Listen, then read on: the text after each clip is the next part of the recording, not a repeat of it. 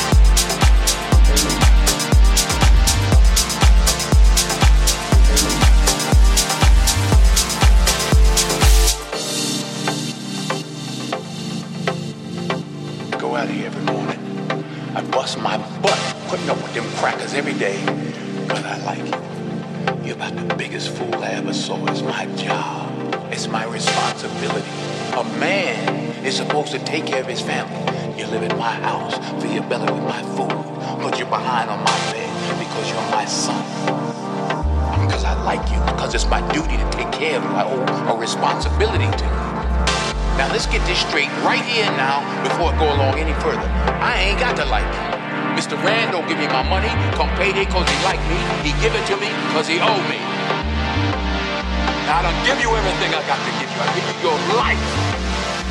Me and your mama worked that out between us, and liking your black ass wasn't part of the bargain. Now, don't you go through life worrying about whether somebody like you or not. You best be making sure they're doing right by you. You understand what I'm saying? Then get the hell out of my face and get on down to that agency.